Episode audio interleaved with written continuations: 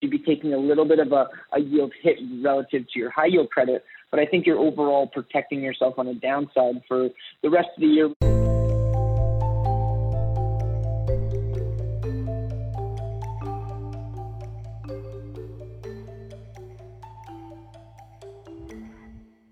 Welcome to Views from the Desk, a special edition of the BMO ETFs podcast.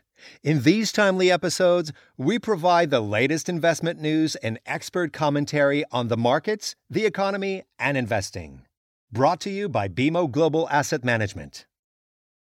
As the vaccine rollout in Canada picks up pace, equity and fixed income markets are gearing up for higher volatility, inflation, and tighter credit spreads. In this episode, Chris Heeks and Matt Montemurro discuss banks, investment grade bonds, mortgage backed securities, and dividend based strategies as defenses against potential turbulence to come. Before we hear from our experts, please consider subscribing to Views from the Desk on your preferred podcast platform. And for many more ETF insights and resources, visit the Canadian ETF dashboard at bmoetfs.ca. Hello, and welcome to our BMO ETFs call, our weekly insight call with our team of experts. I'm your host, Mark Raes. I'm the head of product for BMO GAM Canada, covering ETFs and funds. Today, we're joined by Chris Heeks and Matt Montemurro, both portfolio managers on our ETF desk. Chris focuses on equity and derivative strategies, while Matt focuses on fixed income ETFs. For this week, I'd like to put the focus back on income, certainly with markets looking richer and fixed income yields popping this year. Uh, there's a lot more challenges and a lot more interest in, in income. And of course, we've seen some of the uh, factors that have been out of favor last year come back a bit into favor this year. Let's start with an update on ZEB. Uh, which has certainly outpaced the Canadian market year to date in terms of total return, uh, but still has an indicated yield of, of north of 3.5%. What are your expectations for Canadian banks considering the budget that we just received this week from the federal government? Thanks. Yeah, thanks, Mark. And I think um, you know, the budget is just uh, going to be a continuation of what we've been seeing in the market overall over the past year, which is you know, record amounts of monetary and fiscal stimulus. Um, I think, you know, if that is not a record fiscal stimulus um, amount in the budget, I'd be, I'd be, quite surprised. I'm pretty sure that's a record by a long mile. So fiscal stimulus kind of continuing in spades. Uh, but going back to the yield, you know, starting with the yield, as you know, we've been talking about the yield on the banks um, as a metric to evaluate them for, for, for a few months now you know, like you said, on the underlying banks, they're still yielding about 4%, and that's right in line with the historical average. Um, so solid yield. Uh, Bloomberg analyst consensus um, is buy across all the six banks that are held in ZEB. So all those uh, large banks are, are all rated buys. And, you know, I think overall there's a lot of things still working in their favor. And, you know, starting with that monetary and fiscal stimulus backdrop, not only have we seen fiscal stimulus in the Canadian budget, we're seeing it in the U.S. as well. Um, and what that's leading to, you know, along with those low rates from monetary policy, um, you know, you're, you're, seeing, you know, it's good for economic reopening. Uh, future interest rates are increasing, which is which is tends to be good for the banks. And with all that stimulus, you have less credit risk. So, you know, a lot of kind of big picture things that are working in the bank's advantage know, I think in terms of looking kind of out over the next few months in terms of what are the kind of further catalysts, you know, one thing many market participants are looking for is a potential dividend increases. So the banks, um, you know, through the COVID, um, you know, pandemic have been, um, from a regulatory point of view, you know, told not to increase their dividends. So they've been holding them steady. Um, I think a lot of investors are looking for those uh, restrictions to potentially uh, come off this year at some point, and you know it's be quite likely if they do, you'll see at least some, you know, if not all, banks potentially raise their dividends. So you know that would obviously be welcome from investors, particularly particularly ones seeking um, income. You know, one nice benefit is you know we're at a four percent dividend yield on the banks, but if the dividend yields go up, you know that four goes to four point two or you know, say 4.2%, and that's just from a 5% dividend increase. Perhaps, perhaps it could go higher. So, from a valuation metric point of view, again, it's going to be wind at its back. But yeah, overall, I think um, with what's happening, you know, big picture wise, still um, a lot of momentum with the Canadian banks. So we're still seeing, you know, a lot of uh, client interest from from an income and also a growth point of view. Great, thanks for that, Chris. And certainly with the banks uh, being a core part of the Canadian market, that's a uh, that's a great outlook. Uh, I think for the Canadian market uh, overall, especially considering the supportive budget that just came out uh, this week. So Matt, let's go your way over to fixed income. We certainly know the challenges year to date on broad fixed income with, with rising rates and a steepening curve. But what's certainly uh, looked a little different is high yield bonds, which have which have held up so far. Can you comment on spreads and your expectations uh, using our ZJK unhedged or ZHY hedged ETF and as you do so, can you, can you put it in the context of investment grade corporate bonds, uh, thinking about our ZCB ETF? Thanks.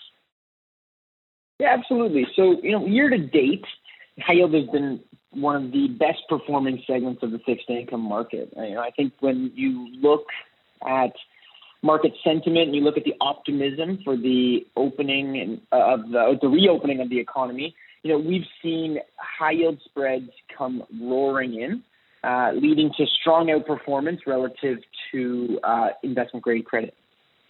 Since the since its peak in, in mid, let's call it mid 2020, uh, default rates are down and have been relatively muted uh, relative to those initial expectations that we were fearing um, immediately after uh, the pandemic in March and April, as we saw, you know, a record number of companies start to default. So what we actually see is that that those default rates are much less than we initially expected, and and that has been a big driver of outperformance over that period. Overall, due to the uh, low rate environment that we're in, we've also seen a record number of issuance over the last 12 months. Uh, you know, the Bloomberg Very Liquid High Yield Index alone has increased the number of bonds in it by close to 30%. So, all in all, I think this has been a fantastic environment for high yield credit, leading to some uh, quite outlandish fixed income returns, in, in, my opinion. So, if you, you know, especially in a market with minimal duration uh, impact on returns, you know, since March 2020, high yield has returned over 20%. And spreads continue to grind tighter. So, you know, if you if you've been in high yield and you rode that wave, you've definitely been compensated for that that additional risk that you've taken in very very strong performance over the last 12 months. Um, but looking historically, uh, you know, as we continue to see those spreads tighter or grind tighter, um, we are near the tights in terms of high yield OAS as well as high yield spreads relative to investment grade spreads. So again, that that starts to worry me a little bit when we're looking historically, going back, you know, five years close to 10 years, you know, we haven't seen high yield spreads at these levels. You know, they are close to where we've seen it, but they again they continue to grind tighter, and the sentiment is, you know, as we reopen, the economy is going to improve. You know, you would expect to continue along that path. So that does uh, have I do have some concern uh, with that going forward you know, I think with the rate volatility that we've seen thus far in 2021, with uh, rates pushing upward on that reopening news, you know, I do expect this to be a headwind for high yield, uh, and I think this could be a factor that starts to cause a little bit of a slowdown. Uh, I'm concerned uh, at high yield spreads at the current levels. I think looking forward, um, I think as rates uh, rates continue to rise, I think investors who have been reaching for yield using high yield as that uh, as that conduit will start to look elsewhere and they'll start to look to move up the credit curve into IG as you mentioned. I think you know that's just a natural progression as rates start to rise. You know investors look and they do the trade-off between risk risk and reward and a lot of times they can move up the credit curve and still get that yield bogey that they were looking for. I think that this is going to lead to some spread widening and some underperformance over the you know six to twelve month term for high yield. And then when I compare this to the outlook of ZCB and Canadian credit, um, I still see room for spread compression in Canada. I, when I look at this uh, Canadian corporate spreads, you know, we're still about 10 to 15 basis points wider than we saw pre-COVID, unlike high yield, which is tighter, and five basis points wider than historical averages, which again, uh, it's it's wider in Canada in investment grade versus high yield. So relatively, I would say there's more value in investment grade right now than we see in high yield. Um, so you know that's where I see the value. Uh, I do have some concern with with ZCB specifically, just given the duration exposure. It's the full term, so that long duration exposure, given this rate environment of rising rates, I think there is some downside there uh, in ZCB. So I personally would be looking at something like Z triple B, which is providing that higher yielding credit exposure uh, but a duration which is similar to high yield of around four years. So that's where I would look to kind of move up that credit curve, uh, enhance my yield in, in the portfolio. Of, of, course, you'd be taking a little bit of a, a yield hit relative to your high yield credit, but I think you're overall protecting yourself on the downside for the rest of the year, which could be a little bit of uh, tumultuous returns for, for high yield in, in a market that has been uh, exploding for the last 12 months. Thanks, Matt. Some great points there. So keeping an eye uh, towards shorter duration, but potentially improving your credit quality at this point might be prudent considering the returns we've seen in high yield. Matt, I'll stay with you on the fixed income side of things. Uh, we've been seeing more interest of late in ZMBS, our mortgage-backed securities uh, ETF. Can you comment on your outlook for Canadian MBS? You know, as a parking spot, sort of putting cash to work um, and maybe combine that with some comments, if you have any, on the housing market, where I think we were a bit surprised there wasn't anything to cool it off in the budget, and just maybe comment on the backing of those mortgages in that ETF. Thanks.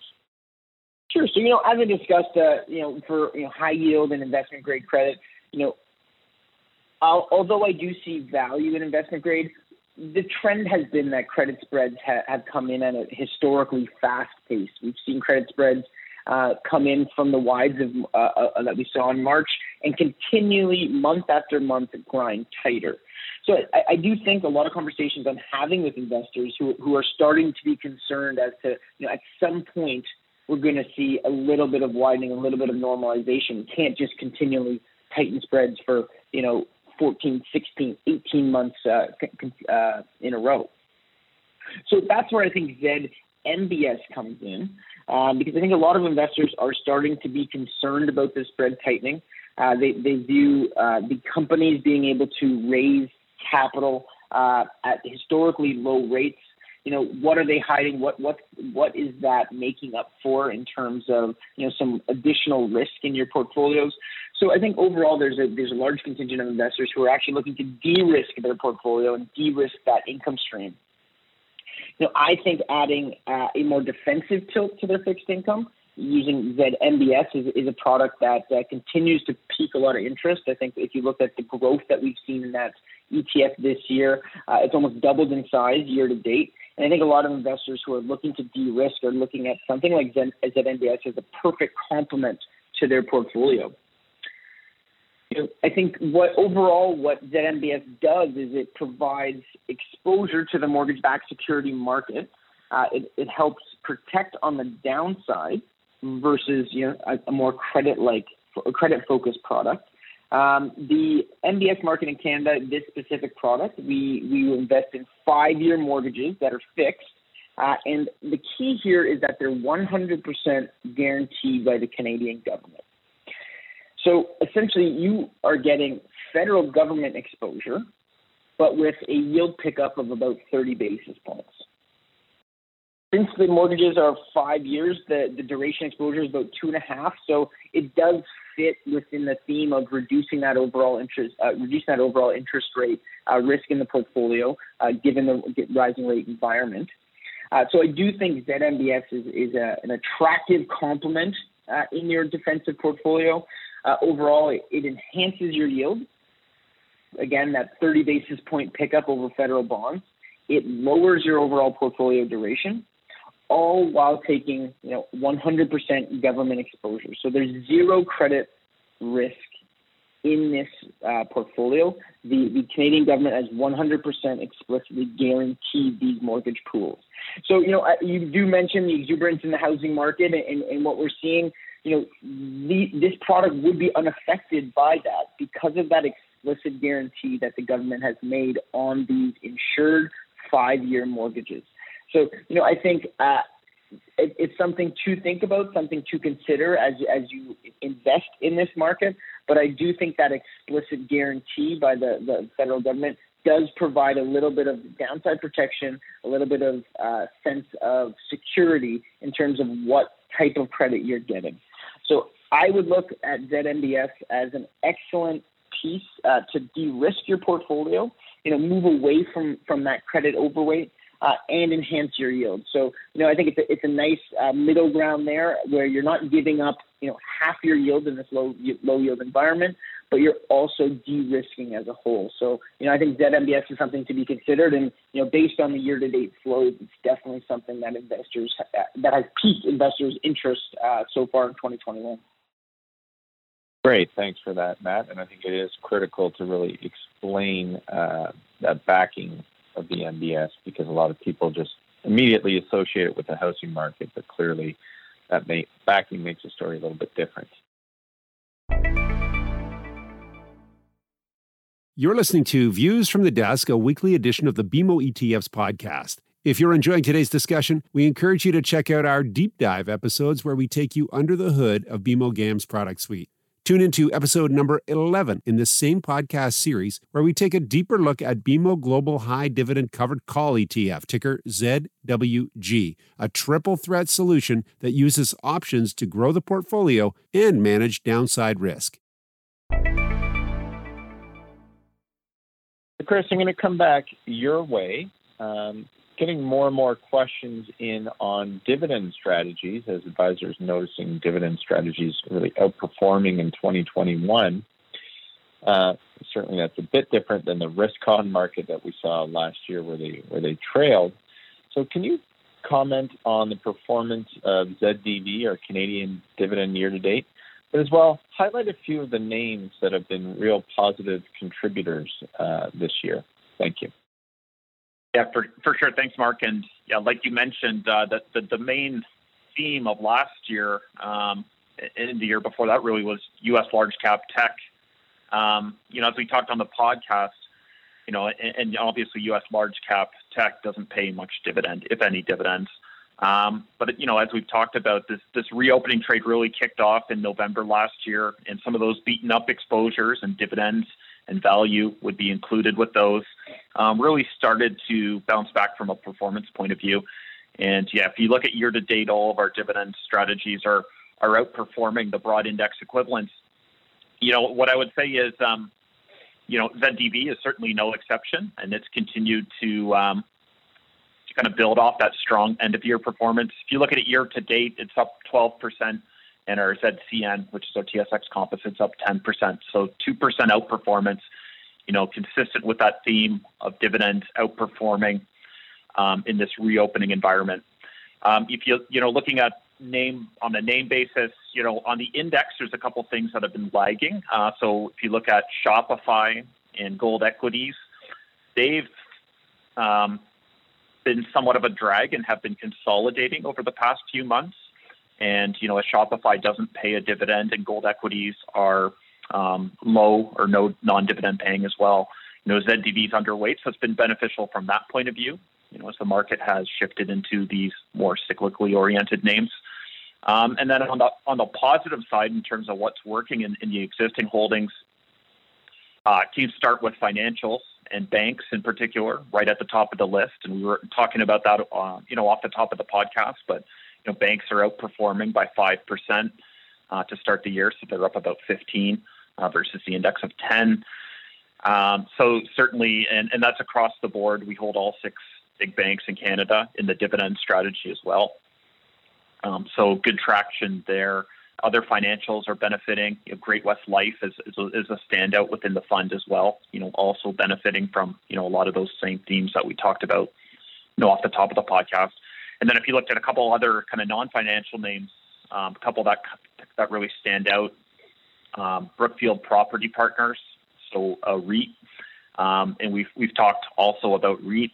You know, REITs were um, punished. I think it's fair to say um, during COVID, um, but we're starting to see, you know, over the last few months, um, recover ha- recovery happening in that space, and we you know kind of expect that to continue to happen as um, you know as markets reopen and as as stores eventually reopen. Of course, it feels pretty pretty grim in Ontario uh, this month, but but we do expect the vaccine rollout to continue and, and, and eventually to have that recovery there. So REITs have been recovering in advance of that news. And uh, last one I mentioned is Magna. Magna's um, you know pays a solid dividend, but it's a large company and it, and we're overweight in ZDV, and it's up 30% this year. So I think very consistent with a you know a typical reopening name. You would expect more cyclically oriented names to outperform, which Magna is, you know, as a car part supplier. And, you know, that's just another name that's outperforming. So, yeah, overall dividends are, you know, performing quite well. And, um, you know, it looks like with some of those trends in place, perhaps, you know, there's more legs to that outperformance. Um, certainly, um, certainly, I, I, think, you know, with the vaccines rolling out, continued stimulus, um, you know, this should be definitely constructive for the strategies. Great, thanks for that, Chris. I think a lot of us uh, so much time focusing on uh, some of those tech names and the large cap names that uh, it took a little bit to catch up to uh, the story of the, the dividend strategies really breaking out. So investor interest, advisor interest, certainly picking up at this point. Last question before we uh, go to the lines. Um, wouldn't be able to talk about income without mentioning the covered calls. So, Chris, using ZWG, our global covered call, can you give us an update on call writing premiums, market volatility, and of course performance uh, now that we're really a year past uh, that market correction? Thanks. Yeah, so you know, much like the dividends, the performance on our high dividend cover call suite um, has been very strong. Um, looking at ZWG in particular, it's a great barometer. It's our global high dividend, kind of one ticket global portfolio. Uh, year to date on the performance side, it's up uh, 8.1%. And if you look at the MSCI world, it's up about 7.5. And keep in mind the 7.5, that's before fees or any withholding tax. So um, it's outperforming as well, which is which is great to see. Um, you know, in terms of looking at the portfolio, you know, I think looking at a cover call strategy, you always want to look at the underlying and then looking at the call overlay as well. You know, we just talked about the underlying dividends on a global basis have been pretty strong and and it looks like that, you know, some of the factors driving that are still in play. So um, you won't say too much about the dividends, but these are, you know, these companies are large kind of blue chip companies you know, in our covered call portfolios, we tend to hold larger companies um, for for option liquidity. So these are quite large blue chip companies, and they're performing uh, well, leading to this outperformance year to date. Um, on the option side, uh, you know, like one thing you know you, we see is as market rallies, uh, the volatility comes down, and we're at all time highs essentially. We're pretty close to it, but um, you know, our volatility, the VIX index is at 18. It's a pretty healthy level overall. You know, pre-COVID levels were still probably closer to 10, 10, 11, 12 at the most. So it's still a nice bump from that point of view. And what that means is um, we can generate, you know, that good level of income. You know, on this portfolio, we're targeting an extra three to four percent in through the option premium, and it can make it quite, you know, um, feasible to achieve that if you look at the strategy, it's yielding 6.6% net to the client. You know, it's a, again, it's a great source of growth and income and way for investors to access that, you know, on a global basis in a, in a one ticket solution. So certainly, um, you know, a lot of our cover calls do have that dividend tilt to the underlying and, you know, that's been working for them as well. Thanks for that, Chris. I think at this point, I've taken up enough of the call with my questions. Uh, let's check the lines and see if there are any questions for Chris or Matt. Hi there. Thanks a lot for taking my question. Utilities dipped a bit a few weeks back, uh, and they're starting to drift up again. Can I have your thoughts on your covered call utilities mandate, ZWU, versus your equally utility ZUT? Thanks. Yeah, uh, thanks for the question. Yeah, I think um, you know utilities are, they, like you said, they did dip there. They're they're they're coming back a bit. You know, I think utilities themselves are pretty good sources of yield. Now, like our ZUT, it's yielding about 3.3 percent. Um, doesn't sound like a lot, but you know, I mean, in the context of where you know some of the yields of other asset classes are, it's a pretty pretty healthy yield. You know, the other thing in ZUT is uh, because it's equally weighted, you know, versus a market cap weight, you get a little more exposure to smaller companies, and, and some of those smaller companies are are renewable companies.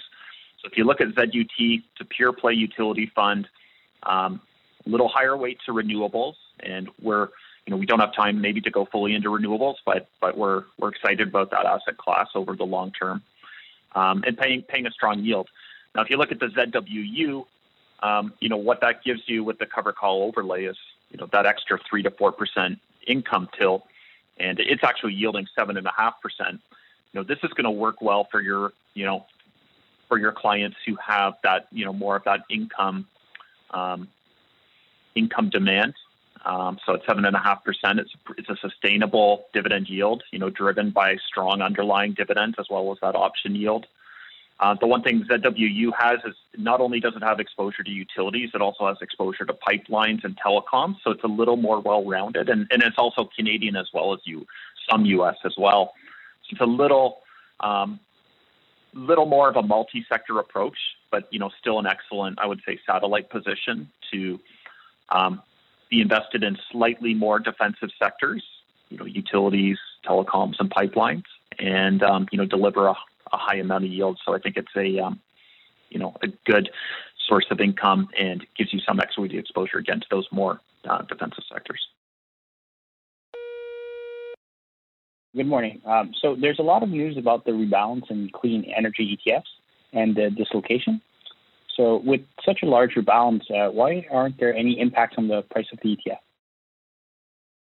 Uh, great question. Yeah. So um, there was a very large rebalance. The clean energy, so our Z Clean ETF, uh, we track the S&P Global Clean Energy Index. That index uh, last Friday went from a 30 name portfolio to an 81 name portfolio. Um, this was um, a special rebalance, and, and, the index is adopting a new con- constitution methodology. Um, really, what they're trying to um, achieve is to be more comprehensive and in particular have better liquidity because as this as this market sector market uh, niche is growing, um, 30 names really wasn't adequate anymore. So it's a re- it's really a positive change from an index construction point of view. Um, you know, did unfortunately necess- necessitate about a 50% turnover to get from point A to point B. Um, but but one thing we we notice, um, particularly as ETFs have grown, you know, over the past many years, is the rebalancing of them um, somewhat counterintuitively, in my opinion, has become somewhat easier. Um, there are more market participants involved with ETFs. There are more fundamental investors aware of what's happening within ETFs, such as this rebalance trade. Um, so what that what that kind of means is, is ETFs are more ingrained into the market eco, uh, ecosystem. Um, the more eyes that are on the ball, you know, the smoother those trades are going to be because there's more offsetting liquidity. Um, so if you look at this rebalance, and it was quite large because there's over, um, you know, we just launched this ETF, but there are, um, you know, well in excess of $15 billion linked to this index.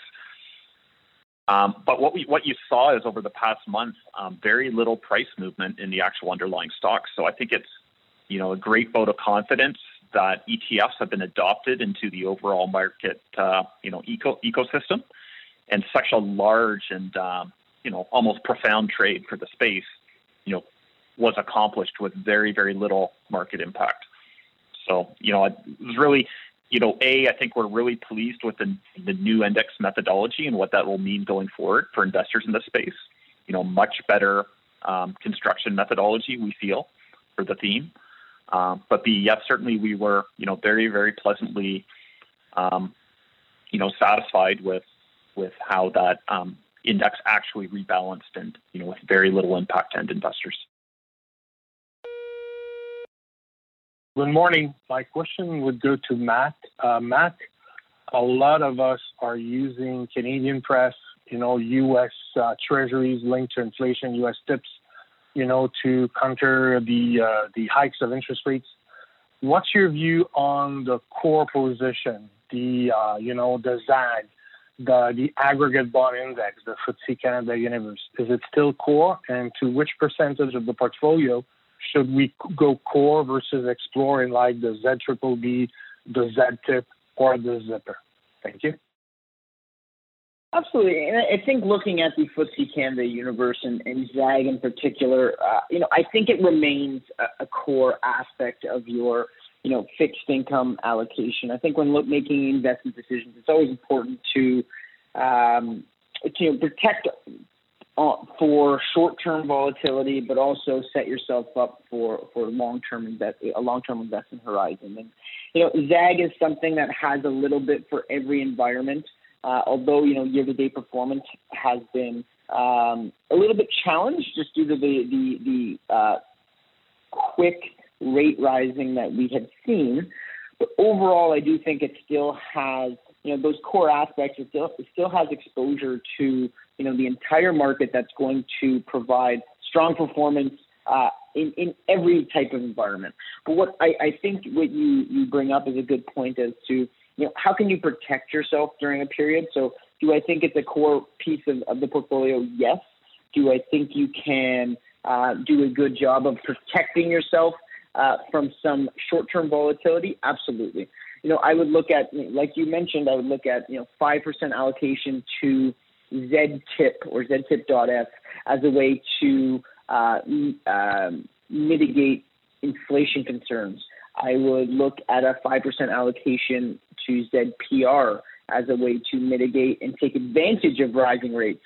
You know, so have that little bit of an offsetting uh, exposure from, you know, a negative drag on fixed income due to rising rates you know, ZPR will provide some outperformance there. And I think there's a lot of tailwinds in the sector that are just even beyond rising rates that I think you could take advantage of within your fixed income portfolio.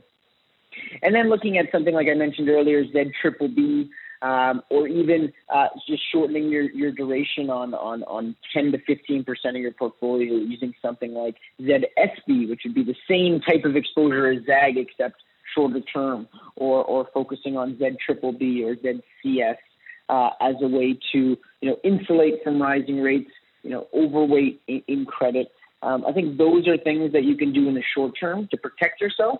But again, I, I don't think this is the environment where we're saying let's let's sell out of our entire fixed income portfolio and, and fully rebalance. I think you can make tweaks along the periphery.